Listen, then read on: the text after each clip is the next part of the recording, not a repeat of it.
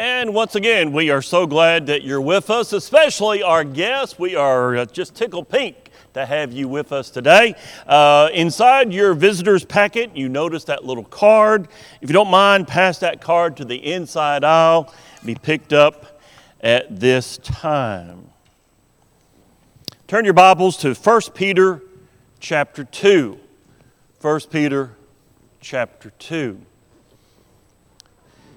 We're wrapping up a four lesson series today and tonight. Jesus wants you to grow, both spiritually and numerically. Now, I hope you have your steel toed shoes on because you may feel like I'm stepping on your toes today and tonight. But please keep in mind, anytime you think that I'm pointing at you, remember if one finger is pointing at you, three fingers are pointing back at me. Other words, in my opinion, anything I say is triple applied to myself. So please keep that in mind. This is the third of a four part message. But of the four lessons, this evening's message is the most important one. Please don't miss it. Tonight, we're going to ask the question so what? How to become a contagious Christian. Because all this information that we're sharing, it's worthless if we don't apply it to our lives. You see, it's important. What have we learned so far from last Sunday? Jesus wants you to make a difference. You see, in regarding your five, most likely only you can make a difference for them. Now, what is your five? I'm talking about five people. Five people that you deeply love. They mean the world to you. It could be a family member. It could be a friend. But these are five people that are just special to you. But here's the qualifier all five of these people are not faithful Christians. They are not faithful Christians. Either they have never, ever obeyed, or if they have obeyed, they're not faithful to the Lord today. Your five, your five are depending on you to make a difference eternally for them. Because if your five don't obey before they die, then it's hell for all eternity, never ending. Now, first principles are super important. We are so fortunate here that we've got Carl and Heath and, and Jonathan and, and Mike uh, Schuler and, and others who have been involved in teaching first principles. In fact, of all the congregations I've ever been aware of, this congregation does the best job in teaching first principles. And that's fantastic. But it's time to grow beyond first principles. We don't want our children to stay down in grammar school, do we? We want them to grow up and eventually go to middle school, then junior high, then high school, then maybe college. We don't want them to stay down in those lower grades. God does not want us to stay just on first principles. He wants us to grow beyond just first principles. Go back to the verse that Corbin just read to us Hebrews 5, verse 12. For by the time you ought to be teachers, you need someone to teach you again the first principles friends. It's not a matter of not knowing, Because most of us, and perhaps all of us, we know. It's not a matter of not knowing, it's a matter of what? Not doing. Not doing. Now, let me say this. If you feel like you just don't have a good grip of what the Bible is all about, definitely see Carl, see Jonathan, get signed up for this first principles classes. Take the class. Learn what Christianity is all about. If you don't have a, a, good feel for the Bible as a whole, join us for our map class that we're doing online. But then, when you know it, step up. Step up. For those of us who've been Christians 5, 10, 20 years or more, it's time for us to share our faith, especially with those five people that we deeply love so much. You see, Jesus wants you. Make it personal now. Jesus wants you to grow both spiritually and numerically. The story was told about um, a young man who, um, who, who really, he had a passion. He wanted to be a preacher. Trouble is, trouble is, he was so shy. He was so timid. He finally convinced himself to go to preacher school. When he got there, they told him, now you're going to have to, um, you know, all the incoming students have to uh, lead the morning Devo. We take time about. He talked the instructor into letting him be the very last one. But lo and behold, that morning came up. What to do? He got up there, he looked out, and even though he'd been with these guys several, several, several days, he knew them, suddenly they're all strangers. Suddenly, it's not just uh, uh, 20 guys or 30 guys, it's 400 or 500 guys in his mind. It's a crowd, and he's shaken and he's afraid he gets out the words. He says, Who in the audience knows what I'm going to say? I, I guess there's always going to be some people are going to raise their hand for any reason. They're going to just raise their hand. So, two or three raise your hands. He said, Those of you who know what I'm going to say, you tell the people who, who don't know what I'm going to say, here's our closing prayer. Uh, you know what? When it comes to sharing their faith, some people are just like that preacher student. They're struck with fear and they don't know what to do. They don't want their friends and family to spend eternity in hell, but they likewise don't know how. How to share their faith. Does that describe you?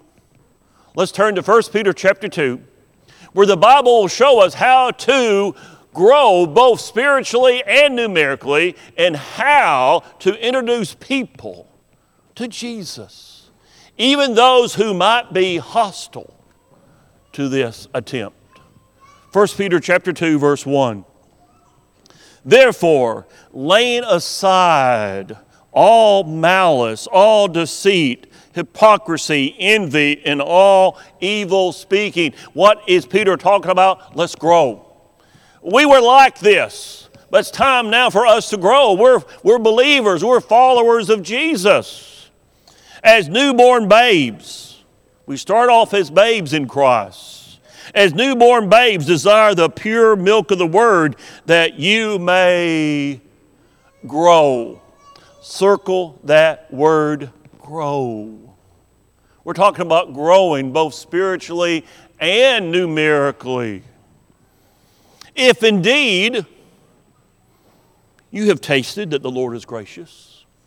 That's a rhetorical question we have. We know He's gracious. Coming to Him as to a dead stone. Does it say that? No, living stone. Living stone. Rejected indeed by men, but chosen by God and precious. You and I through our obedience, are chosen by God. You also, as living stones, are being built up to a spiritual house, a holy priesthood, to offer up spiritual sacrifices acceptable to God through Jesus Christ. Did you catch that? God is building a spiritual house, not with bricks and mortar, but with living stones like you and me. So, if we want to overcome your fear to introduce people to Jesus, know what? Know that you are part of a holy temple. You are not by yourself. We're part of a holy temple. We are part of a team. We never go by ourselves. Jesus is along for the ride each and every time. grow spiritually. Grow spiritually by truly living for Jesus 24 7. You know, it's so easy to do that on Sunday morning. But do we do it 24 7 on Monday at work, Friday evening at play, Saturday? You are no mere human, you are a Christian. You're a Christian. God has given you His Son, Christ, Jesus Christ. God has given you fellow Christians to lean on, to help you. Verse 6 Therefore, it is also contained in the Scriptures Behold, I lay in Zion a chief cornerstone, elect, precious, and he who believes on him. Do you believe? He who believes on him will by no means be put to shame. We don't have to be ashamed of anything. We don't have to back down from anything as long as it's associated with Jesus. Therefore, to you who believe, he is precious. But to those who are disobedient, the stone which the builders rejected has become the chief cornerstone and a stone of stumbling and a rock of offense. They stumble, being disobedient, being disobedient to the word to which they were also appointed. Faith is a choice. And if your five choose not to believe in Jesus, they will stumble and fall over him. Friends, you are not responsible for their decision. You are only responsible for getting the message to them. What they do with the message, that's between them and God. You're not responsible for their decision. But Michael, I know what you're saying, but Michael, uh, if I try to share my faith with my five, some will hate me and I will cause disharmony in my family. Guess what? You are completely correct. Okay? You're correct. Some people may end up hating you. You might cause disharmony in your family. But look at the other side of the coin. I myself have had 11 different sets of five in my life. I have now worked on 55 people so far. Of those 55 people, a total of 14 would no longer describe me as a friend.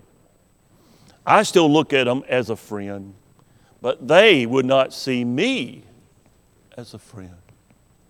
If they don't repent, they will spend eternity in hell, but they can't blame me because I tried to get the message to them.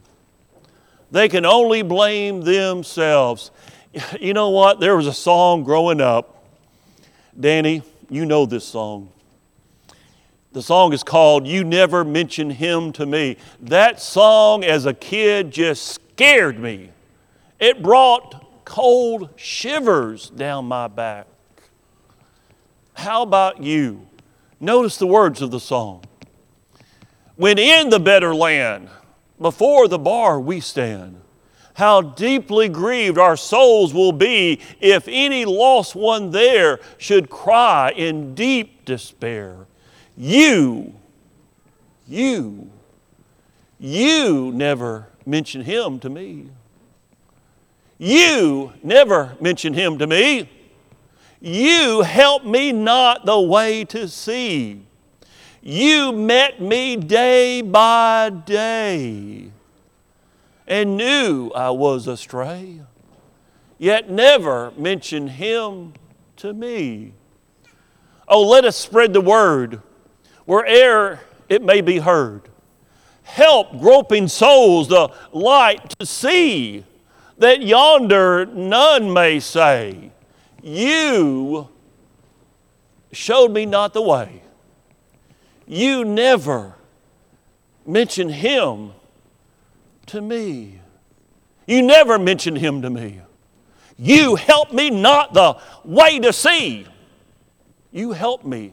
You met me day by day and knew I was astray, yet never mention him to me. A few sweet words. May God a lost one to his side, or turn sad eyes on Calvary, so work as days go by that yonder none may cry, You, you never mention him to me. You never mentioned him to me. You helped me not the way to see. You met me day by day and knew I was astray, yet never mentioned him to me. Does that bring cold shivers down your back like it does me? Would you risk? Would you risk four of your five hating you if you knew that one might become a Christian and spend eternity in heaven? I would rather have my five hate me if it causes at least some of my five to become a Christian. Look at the options. Either they're a Christian in heaven or they're not a Christian it's hell. Eternity in hell.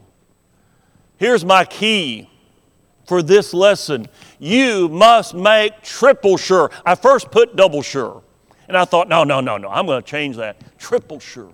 You must make triple sure your five can see Jesus in you at all times. At all times. Not just on Sunday but 24 7. Growing spiritually by truly living for Jesus 24 7. If you do that, the church will grow numerically. Why do I have spiritually before numerically? Why?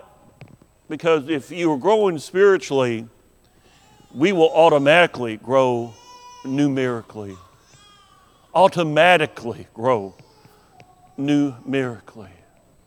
Hebrews 13, therefore, by him let us continually offer the sacrifice of praise to God, that is the fruit of our lips, giving thanks to his name, but do not forget to do good and to share. Primarily, the writer here is talking about sharing our blessings, helping out. But let's make a secondary application sharing the good word of Jesus. Sharing the good word of Jesus. Before I got here, going back eight years, in fact, it's eight and a half years, I had a conversation with a, such a dear, sweet Christian woman.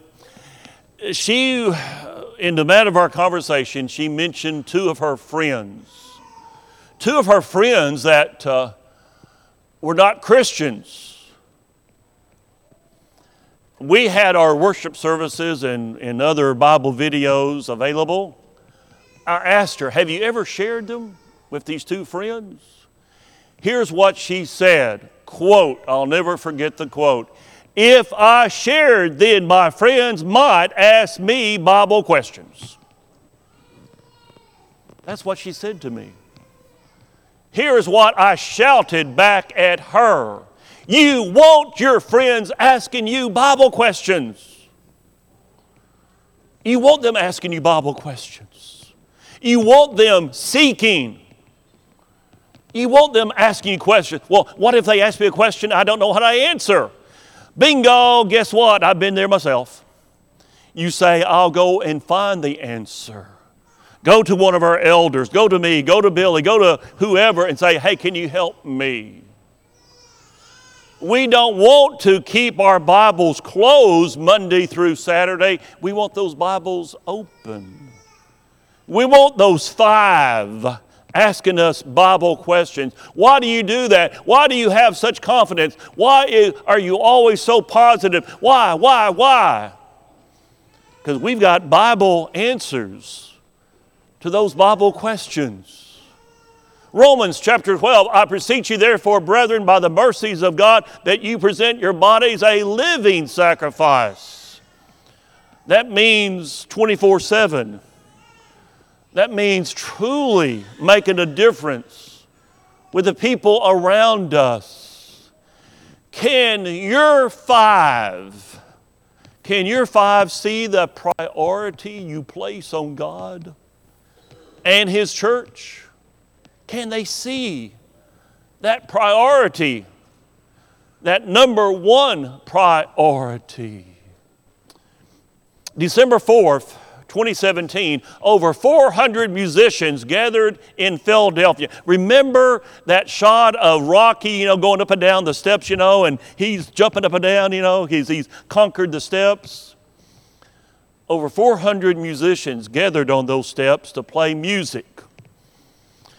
They were playing music on broken instruments, horns that were missing keys, string instruments that were missing a string or two, instruments that were broken. But those 400 musicians together gathered up those used old broken instruments and their their presentation was beautiful. Now, what were they doing? They were there to gather attention there in Philadelphia to a proposal to cut funding for band in all schools, all high schools. And they were trying to show what you could do even with broken instruments. Folks, like that orchestra, the church is made up of broken, imperfect people, members, you and me. But working together with Jesus, we can make beautiful music, the music of obedience. You know, the music of obedience convicts the soul. Yes, the Lord's church is not perfect. I realize that because it's composed of people like me. But think for just a moment. Do you talk down the Lord's church? Do you have fried elder and barbecued preacher for Sunday lunch? Or do you talk up the Lord's church? I have a cousin that for many years would talk down the church and she didn't even realize it. She would, you know, uh, after church service, she, well, I, that's that song leader. I don't know why he picked out those songs. Those were horrible songs, and that guy that prayed, he prayed way too long, and and that lesson, that sermon, it just didn't really touch me. I mean, it was horrible. You know, she was always talking down the church, and she didn't even realize it. So one day I decided, okay, I'm going to get the message to her. So I sit down with her and I started saying, you know, that Lisa, you won't believe what all she's done. And I started like the next 30 minutes, it was talk down Lisa, everything I could say, everything I could come up with. I was just talking down Lisa.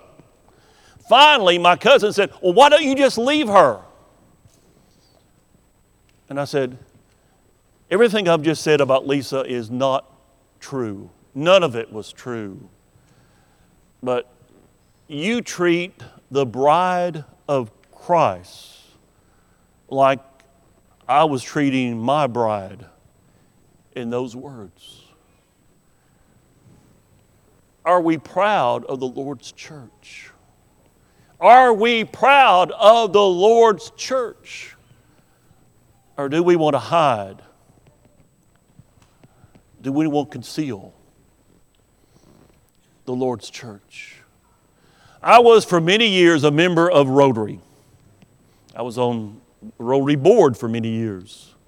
Here's the reason why I selected Rotary over some other various local service clubs. Because I visited those clubs when I was young.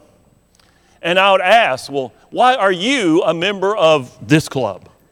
And they would say, well, it's because it's got the best meals. You know, we, we always have a meal, it has the best food, uh, uh, convenient time, uh, uh maybe uh, because my friend was a member or it's close by. You know, they come up with this, these reasons.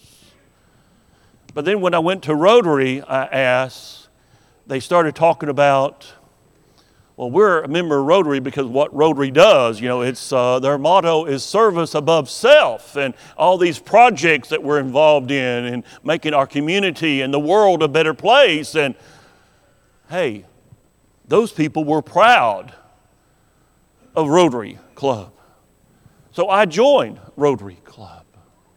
Are we proud of the Lord's church? Are we proud? Of the church. If you want to overcome your fear, to introduce people to Jesus, know that you are part of a holy temple, then know that you are one of God's special people. Verse 9. But you are a chosen generation, a royal priesthood, a holy nation, his own special people that you may proclaim the praises of him who called you out of darkness into his marvelous light. We're special people. Exodus chapter 19, there, God's people are called what? A special treasure. We're special. True, the media is against Christianity. I can't change that. They are but you can still feel good about the Lord's church no matter what people in the media may say because why? Because you are royalty. We are special. We are God's children. God said so. You are a chosen generation, a royal priesthood, a holy nation, His own special people. If you are royalty, and you are, then just be who you are 24 7. Be the witness that God has called you to be now. Let's look at verse 11. Beloved, I beg you, as sojourners and pilgrims, abstain from fleshly lusts which war against the soul, having your conduct. This is being a Christian 24 7. Having your conduct honorable among the Gentiles that when they speak against you as evildoers, they may by your good works, which they observe, glorify God in the day of visitation. This is how you influence people who are indifferent or even hostile to the faith. You do it by the kind of life you live that reflects who you are in Christ. Why did little children run to Jesus? You know, little children are pretty good judges of uh, character. They know who to run to. People should run to us because we are a reflection of Jesus. A letter from a mid second century Christian I've got a lot of uh, books, documents, uh, all from early Christians. In one particular letter, the Christian writes, you know, about all the horrible things they're doing to Christians. Is a letter about giving up? Well, I just I'm going to give up. Hey, I tried, but hey, I'm not going to do this anymore. No, the letter is a letter of conviction. No matter what they do, we're going to be Christians. And in the letter, he says, I pray that I always will be Christ like. Christ like.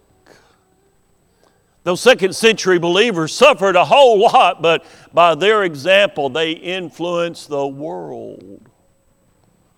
They really did. Your life itself is a witness to a watching world, and they are just waiting to see if Jesus really makes a real difference in you. How do we end all of our online classes here?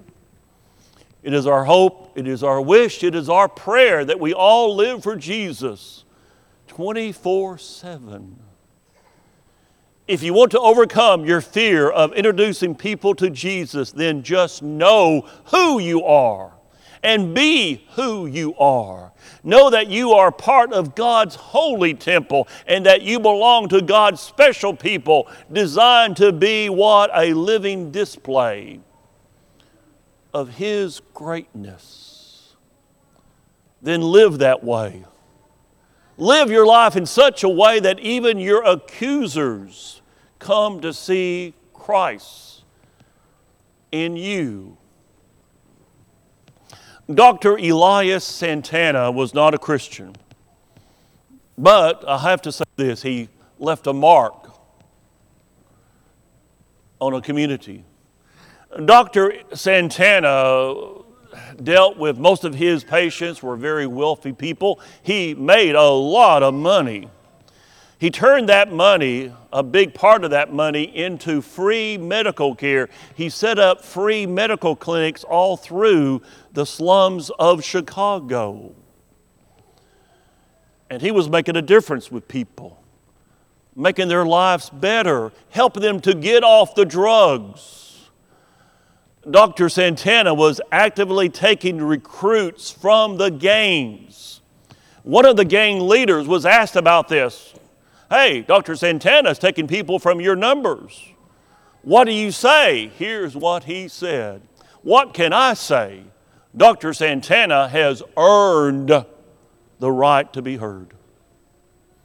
You and I need to earn it you and I do the same, earn the right to be heard by the way we live our lives.